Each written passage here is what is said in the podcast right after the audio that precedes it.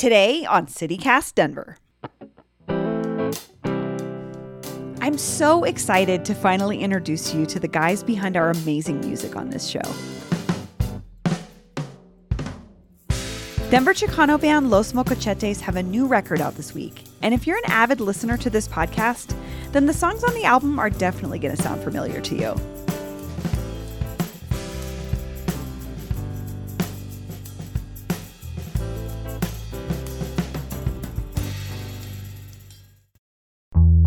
Today is Tuesday, October 19th, 2021. I'm Bree Davies, and this is CityCast Denver.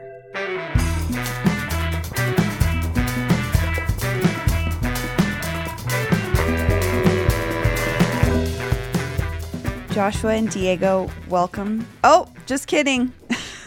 Joshua disappeared. I'm here. Okay. Joshua and Diego, welcome to CityCast Denver. That's where you guys have to say hi. Oh, oh, all right, all right. Run it, run it back. All right. Que viva revolución, que viva revolución, que viva toda mi gente y que viva nuestra canción. Que viva revolución, que viva revolución, que viva los mocochete porque toca bien chingón. Joshua Abeyta and Diego Florez, welcome to CityCast Denver. Hey, what's up, Bree? Good to see you. Good morning. It's good to be here. Thank you for having us.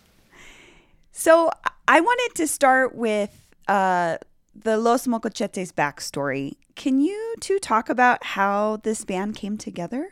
Diego, you take it this time. Diego's making hand motions like Joshua, you tell the story. I always have to tell the story. It's your turn. But it's the story, man. All right, the Diego version goes a little bit like Ricka, Ricka, Ricka, what? Uh, uh, uh, remix, remix, brr, brr, brr, brr, brr. the Diego remix. All right, so we were we were in Wally World, right? AKA Walmart, and uh, we were in Walmart because we were on our way to New Mexico uh, to help Elias's family in uh, Mora, New Mexico, uh, clean out their acequias, which is the irrigation system um, that helps water the land there off of the the mountain. And so, Wait, whose house? Sorry, whose family were you going to help? uh, Elias Garcia, our uh, guitar player, Your guitar player, of course. and so um, it was a trip that uh, came together naturally. Um, Joshua was on his way to play a show, and uh, the show had um, got canceled. And he was like, "Well, I'm still going to New Mexico, so I'm down to ride with you guys. Let's do it. You know, we'll go clean some acequia, hang out, do the thing. You know." And so uh, we decided to do that. Got in a car, you know, and like last pit stop before we go into New Mexico, we are going to make sure to get a last stop at Walmart and make sure that we have all of our essentials, you know. Um, and on that list of essentials, we had a machete because, you know, you got to have a machete anywhere you go for good and for bad, you know. So uh, we're in the machete aisle and we're playing with the machetes, like still in the cases and stuff like that, like in the plastic. And this abuelita just walked by and she was just like shaking her head, like these these kids, you know what I mean? Like literally, you know, I'm not gonna tell them nothing. They just know that I'm disappointed. You know, we felt that for sure. she just gave you the eyes of disappointment that abuelitas give you. Yeah, it was it was rough, you know. and so It was a scowl. So we look at each other. And we're like, damn, we're really some mocosos. With machetes, we are Ooh. machetes. And there it was. we were we're like, man, that's like that's like a band name, bro. And so throughout the trip, we like uh, had a bonding experience. Friend family became family family, you know. That's amazing that you were sort of on this journey. Um, and then you had these moments of, of like these symbolic moments or like signs, you know, like the the moment when you um, see disapproval from from an abuelita and then you're messing around you have this band i mean it's just like it all fits together but what's interesting to me is i actually know all of you separately as musicians anyway Mm. So had you ever thought about or talked about playing together prior to this sort of like special trip so we had actually jammed a couple times, just me and Diego, and then he introduced me to Elias, and we had jammed the three of us, um, and that's kind of how that conversation about going to New Mexico came up. So the musical seeds had been planted, and then I think the trip just confirmed for us what we you know when you meet someone and you have a pretty instant connection with them like you don't have that with everyone Yeah. and i i think that just solidified that feeling of like hey we're all on the same wavelength and vibe and um like maybe we're meant to be in each other's lives it's just it doesn't always happen that way. I have to say I've interviewed hundreds of bands and the majority of the stories are pretty boring. They're like, "Oh, you put out a Craigslist ad and you know, or whatever." And I'm like, "Wow, no one wants to hear that story." But this is like No offense. you know, but No I mean offense. it's it's but it also just says a lot to me about your band. Um that you're rooted in each other's stories more than just we got together to play music. You know? You have similar um, thoughts about the world or or things that you want to see be made better. And that's the thing i think that's really incredible about your music and why i think we wanted to use it for the show in part was that um, even though we don't use the lyrics from your music uh, there's still that um, heart of the music there that's about resistance and history and stories. And that's something else i wanted to ask you guys. I know that you identify um, as a chicano rock band um, or a funk band. What does Chicano mean to the both of you?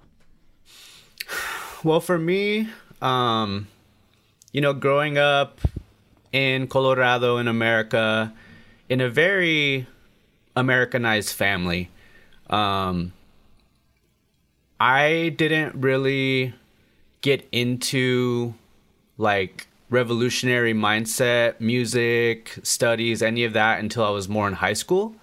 So I grew up in a fairly traditional Catholic family with people who did identify as like Chicano or Mexican American. But my parents' generation was at that generation where the culture had been beaten out of us. And, you know, my mother spoke fluent Spanish, but she didn't want to teach me because of, uh, you know, racism and, Yeah. and even that being a colonizer language was being, you know, snuffed out of us. So it was a culture that I had to kind of discover for myself, um, and to later on identify myself as Chicano or Mestizo. Um, both of those terms for me kind of connotate a, a blending of cultures, right? And I feel like a lot of us are in this place where we don't really know our identity. We don't know what our homeland is or where we're from but we do feel a reverberation with the land itself. Like when, when I do go to Mora to Chacon, um, I can feel the the ancestors there with me, you know, and my grandparents and great grandparents are, are buried in cemeteries there. And I even feel privileged that I can trace that. You know, some people don't even know where their parents are buried or if they're buried. And um so that word Chicano, it, it's it, it envelops a lot, but when you really speak of like the Chicano movement, it was Mexican Americans in the 50s and 60s who were kind of claiming their own identity after their identity had been methodically taken Yeah. from them by the United States government of really trying to merge this lost history with the forward movement of where do we go and are we going to keep putting up with being treated less than human Yeah. Diego, what about you? I'm a first generation American um, on my mother's side, and my dad is uh, was born here in Denver, Colorado, and uh, has been a part of the Chicano community uh, since the '60s and stuff like that. Uh, and uh, for myself, it's the more and more I learn, the more and more I realize that it's connected to the past. Um, Mm. Chicano is something. It comes from the the Mexica Nahuatl word. Um, it's like X, I, K, N, O. Ch is the is the sound the X makes, and then Chicano, and so um, it comes from those Mexica roots. And um, in the the I, I believe it was in the 40s and uh, like before it was like that trying to get that connection back to their ancestral roots uh, realizing that the indigeneity that they were indigenous and that their indigeneity was important. And that was what was going to define them as individuals. And like um as we see the the byproducts of our culture now it's like people think chicano is just bald headed tattoos dicky pants you know cortezes. And like uh, that's definitely a modernized uh, perspective of chicano but um, Chicano has always been um, kind of like the the underdog, but also too like uh, because when you go to Mexico and you tell people that you're Chicano, it's not a good thing. You know, they're like, "Oh, you're Chicano," you know. It's not oh. like uh it's not a beautiful thing, you know. And like uh, I think being Chicano is more than just a tattoo, more than just a shaved head. You know, it's a whole lifestyle that is connected to our indigeneity and like uh, really reclaiming that and being able to uh, do it in a way where it's benefiting us and not uh, judging anyone, you know, for not doing that as well. I think that that's the big thing too, is that like that's a colonizer concept is judgment. Yeah. So the the sort of occasion why I wanted to talk to you guys was that you have a new record coming out, um, Mucho Gusto, and if I'm correct, this is the first like packaged album that you've put out ever. Is that right? Yep.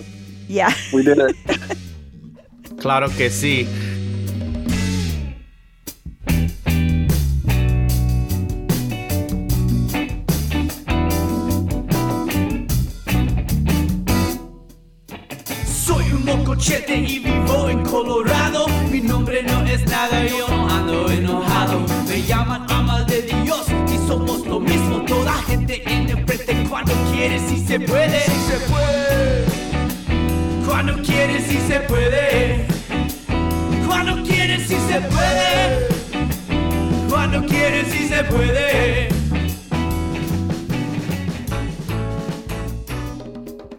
Something else I kind of want to go back to with the the descript the way that you both explained what Chicano means to you was incredible.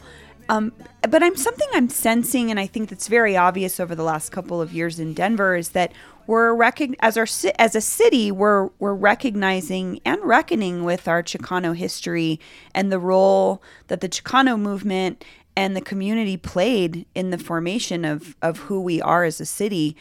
Um, how do you how do you guys see Los Mocochetes in that context? This this time that we're in um, in Denver? I think what we do is like the fun part, you know, mm. and Hoser really directly addresses the pretty much every show. Um, there's a part in Tacos where the song breaks down, then he gives it's generally an off the cuff speech um, about you know what's going on and maybe there's like something we need to talk about that day, but like we're having fun up there, you know.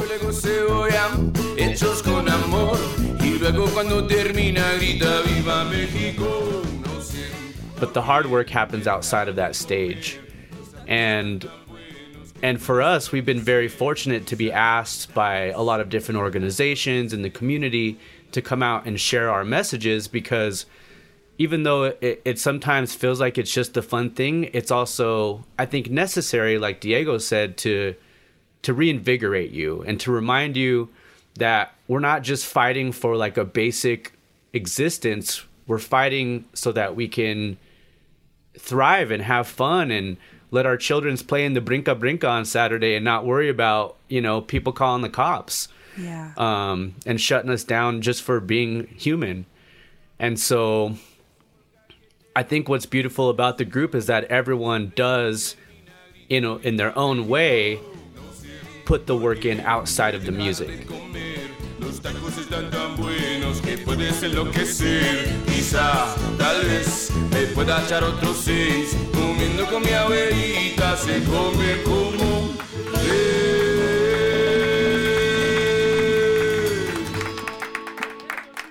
I want this show to sound like Denver sounds to me, and you guys sound like Denver to me. And I mean that in like the kindest way.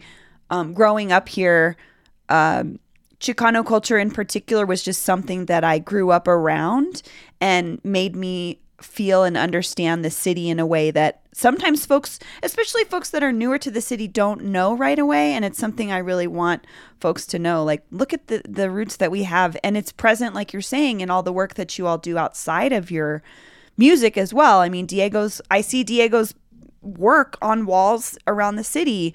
Um, Joshua, I know the work that you do teaching people and young, especially young people, how to do the things that you do, make the music that you do. So it was really cool. And I appreciate that you all um, trusted me and trusted us to use your music. So thank you. It was an honor and a pleasure. Thank you.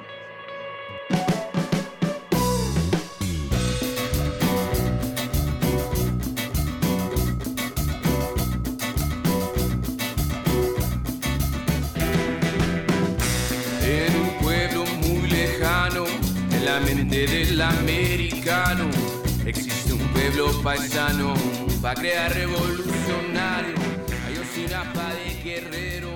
Los Mocochetes is celebrating the release of their EP, Mucho Gusto, this Saturday night at Raíces Brewing. I'll drop a link for more details in the show notes. La demostración de Walla, tomaron una ruta prestada, la policía quedó alterada.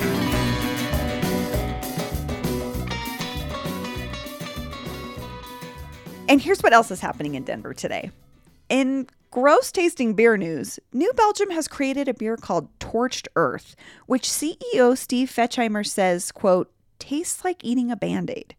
It's supposed to be a wake-up call for consumers by showing them what could happen to industries like craft beer if we no longer have access to clean water. I'm not really sure how publicity stunts like this are going to solve climate change, but I guess it's worth a shot. And hey, for more Denver news tidbits like this, subscribe to our morning newsletter at denver.citycast.fm. That's all for today here on CityCast Denver. If you enjoyed the show, why not take a minute to tell a friend about us and rate the show wherever you get your podcasts?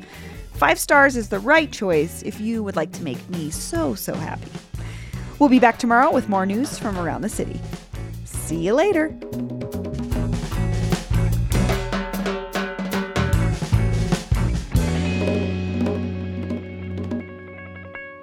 So basically, it's like drinking water, the water in the wave pool at Waterworld.